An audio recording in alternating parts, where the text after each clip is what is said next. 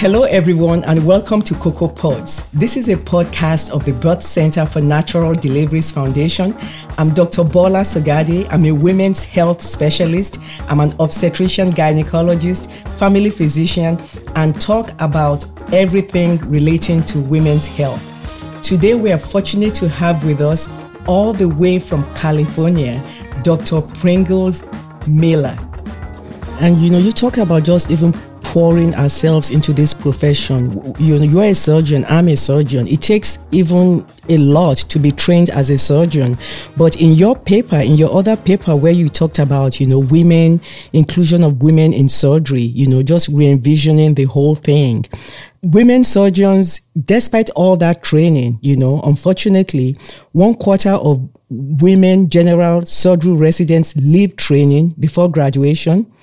A woman surgeon is told you cannot be a surgeon and a mother. You know, you and I know that this is a myth, but can you talk about some of the truth and challenges in this, you know, being a woman surgeon and a mother, a person with a family? Sure. I give women in surgery so much credit for all of what they've endured and had to sort of navigate through all of the different responsibilities that they have. And, you know, in my opinion, women surgeons are some of the most remarkable, resilient, intelligent, resourceful people that I've ever met. I still hear stories of young women who are interested in surgery being told by a male faculty person that surgery is not the right specialty for you because it's too hard to be a surgeon and have a role in your family life as a wife and a mother. I mean, this is still happening today with men telling women they don't have the right to be surgeons because of other obligations. For the women who have struggled through doing their med school training and then doing their residency training, I mean, all of us have stories about discrimination based on sex or race or intersectional identities, because the bottom line is that this is still a white male field. And until we re-envision who is a surgeon, and we have the vision of inclusivity about who a surgeon is, where we're no longer comparing a non-white male surgeon to someone else, you know, where all of us are just surgeons and we're not the woman surgeon or not the brown woman surgeon, you know, we're going to have an uphill battle. I would just say for the people listening who aspire to be surgeons and who are in training and maybe early in practice, that it's just going to take all of us going through this to move the needle so that the archetype, which was sort of, you know, what we used in our paper, is different, so that the landscape looks different, so that the workforce establishes what the rules of engagement are, because we've been subjected to the rules that were established decades ago, and the rules are slow to adapt. We need to make new rules. In fact, I was encouraged, but it's not enough, to see that a woman posted, and there's a petition actually, or a letter that's open for signature, posted a letter to the American Board of Surgery regarding maternity leave. So this is related, you know, to your field and to all of the women out there. It has been, up until now, that women in general surgery who would be, you know, diplomats of the American Board of Surgery had to take vacation for maternity leave, had to take vacation for maternity leave. Yeah, I'm one of those. That happened to me. My maternity leave had to be my vacation time. Right, and as a resident, most programs only allot 4 weeks of vacation. So you're talking about, you know, having a vaginal delivery or a C-section and going back to work within 4 weeks after you deliver a child, with none of the bonding, you know, that's recommended by the Pediatric Association, you know, not subscribing to any of the other recommendations regarding potentially breastfeeding recommended by the Pediatric Association, you know, complete denial of what's best for this child, what's best for the parent, the parents, the milieu of the family. And why is that? It's because men don't have children, and residencies are predicated on the needs and of men, not on the needs of women. And so, you know, the idea that in 2021, women have been entering into general surgery, albeit in really small numbers, but since the 1950s perhaps, that it's taken till now, 70 years, to modify the American Board of Surgery's criteria about time off relative to maternity. So now there's 6 weeks, and it's not predicated on vacation. So that's a landmark change, but I think most of us would still say 6 weeks is not enough time for a young mother to establish a new routine and bonding with their infant child. And so, yes, I'm happy that that's a new guideline, but I'm still dissatisfied that that's, you know, not enough. So I think we just have a lot of work to do. There's a lot of tradition involved. There's not a lot of folks sitting at the table that are lobbying for a different set of rules of engagement, even though the makeup of the profession is changing over time. So like one of the things that we wrote in our paper was that we need to change the profession to meet the needs of the workforce rather than the profession enforcing rules on the workforce, because clearly the demographics of the workforce has changed. And so we said inclusion for women in surgery will occur when the archetype of who and what a surgeon is reflects the emerging diversity in our profession. And I also hope that someday women will earn at least the same as their male counterparts, because, you know, women surgeons still earn less money than their male counterparts. But just to go on to with this maternal mortality, morbidity issue, I mean, do you have any real life story of...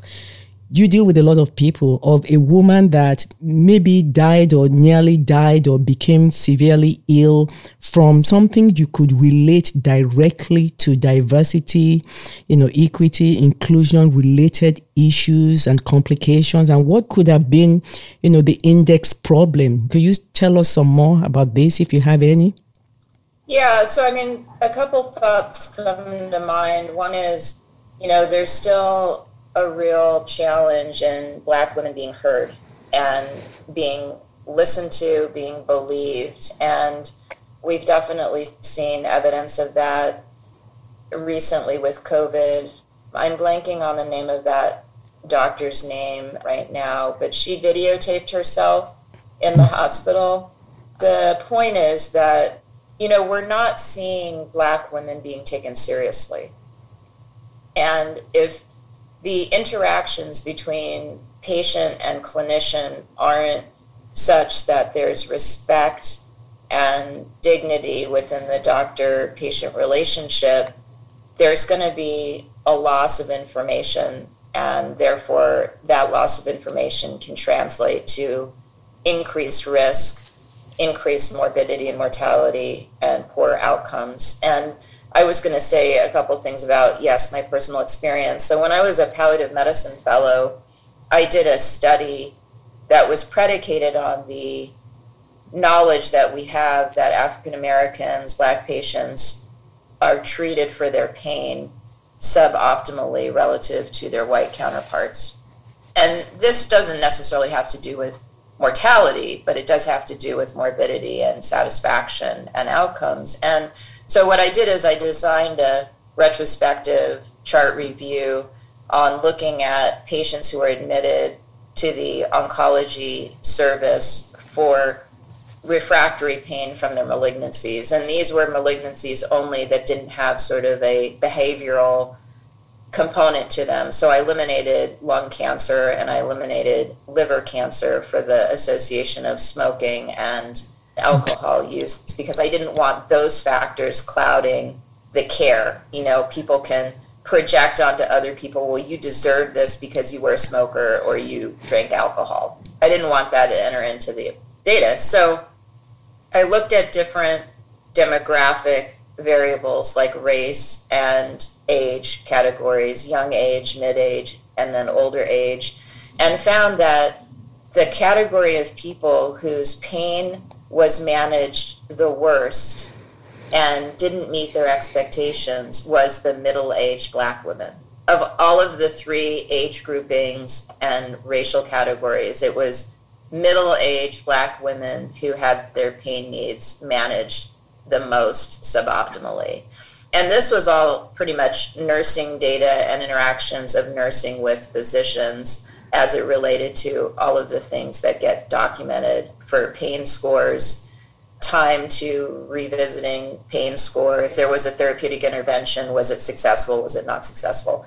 And so that, you know, I was a middle-aged brown woman at the time that I did that work, and it was reflective of other articles that we've seen about Black children who have appendicitis not getting the same pain medication, and so on and so forth. And so we're seeing this, you know, play out multiple times. The other case that I was going to share that has more to do with the death was a woman who was being seen for metastatic breast cancer, middle-aged, and a Black woman who was really at a point in her trajectory where comfort-focused care was the most appropriate form of care for her. There was no other curative option.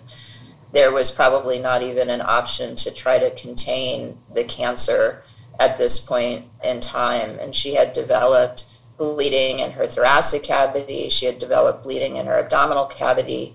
And as a result of the catastrophic events related to the cancer, and the idea that her chest and her abdomen could be decompressed, she was seen by surgery, and surgery decided to operate on her and basically violate her body with interventions that solved the compression question, but didn't solve anything that had to do with symptomatic relief or life prolongation. And I just felt really saddened, and this could have easily happened to a person who was not Black, but the idea that there wasn't a conversation that was an honest conversation about comfort-focused care, and that she was whisked away to the operating room to fix an unfixable problem, only never to wake up again, was really devastating to me. Because I wondered, would there have been a conversation if she had been a man?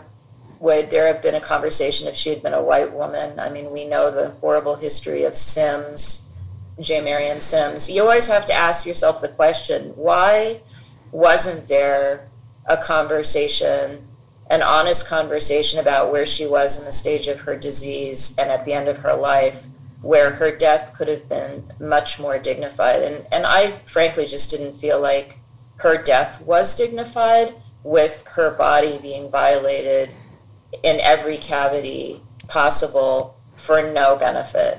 You know, maybe going under anesthesia and never waking up is a dignified, peaceful death, but she couldn't have any closure with her family. It was over before there was any recognition that it was time to close out her life and potentially have conversations with her family members, you know, before she died. And I had written a poem about this because the situation really haunted me in a way that was both from the work that I do in death and dying, but also just having to ask the question, would this have happened if she wasn't a Black woman? I want you to read the poem, but I think, was it Susan Moore? Is that the name you are looking for? It was Susan Moore. Okay, thank you. Yes, yeah, yes. It was Susan Moore. Yeah. Yeah. You know, we worry a lot about our sisters and brothers who aren't in medicine because they're just so much more unaware of the nuance of being in the system. But, you know, when you have a person who's a sister, who's a physician, who understands what goes on and who still cannot have voice, it's just devastating. Please read us that poem. All right. Thank you. Thank you. So the title of the poem is Red Sea, and this was published in the Journal of Palliative Medicine in 2019. You left us on St. Valentine's Day. I barely knew you, a shrouded mystery, speechless and private, yet so many images of you haunt me. Fear-ridden gaunt face, blood rushing into your chest. There was no baby in that pregnant-sized belly, a body unrecognizable. You were in visceral crisis, a red sea swooshing inside would soon be set free. How could this be? I barely knew you, DJ, but I wanted to, a woman scholar my age, black and beautiful, so much I would never understand. Fluid was suffocating you, unconscious while your body was hemorrhaging. Did you feel love on this last Valentine's Day? Privacy was honored. Even those who loved you didn't know until you were gone. After a red sea flowed vigorously out of you rather than rhythmically within. Death was inevitable, and yet you never wanted to discuss it. Did we honor your privacy, or did we read you wrong? Now your silence haunts me. Wow. You know, Dr. Miller, if you were going to just give a woman of color out there in closing, just advice as to their health care, to make sure that they're doing something about their health care so that there's no abnormal outcome from not doing what they could have done. So in closing, I want you to speak to two things. Speak to that minority woman out there, the patient, and also speak to that minority physician, a woman physician, female physician out there. What can they do just to help their situation, to be able to help their patients? Yeah. So for the patient, I would say trust your instincts. And what that implies to me is that when a patient understands, a minority woman patient understands that this just doesn't feel right, they're not being listened to, they're right. And what that's going to require is aligning with all of the allies that you have. And so casting a broad net in your community to make sure that you have advocates. We all need advocates because sometimes we just can't get the point across. And there are some times, you know, within inpatient settings and maybe even within the outpatient setting, patient advocacy offices that could be tapped into. Now, that may not really be so successful, and it's also really important to have personal advocates that you know and trust to come together again as a network so that it's just not one voice. And I think, you know, there's power in numbers. And so you just really have to establish that advocacy group that you can trust and rely on to help you get your point across. And so I would empower people to realize that they're not alone and they need to enlist the support of the people around them so that they have a bigger presence in the system, because unfortunately we are marginalized and sometimes we just cannot make our needs known with our singular voice. And I think that that's true, you know, for physicians from the standpoint of phoning a friend. I mean, this need to align with other advocates, whether you're a patient or a physician, is ever present right now. I mean, we are a community of people who need to work as a community to get the needs of our patients and the needs of our physicians satisfied and met.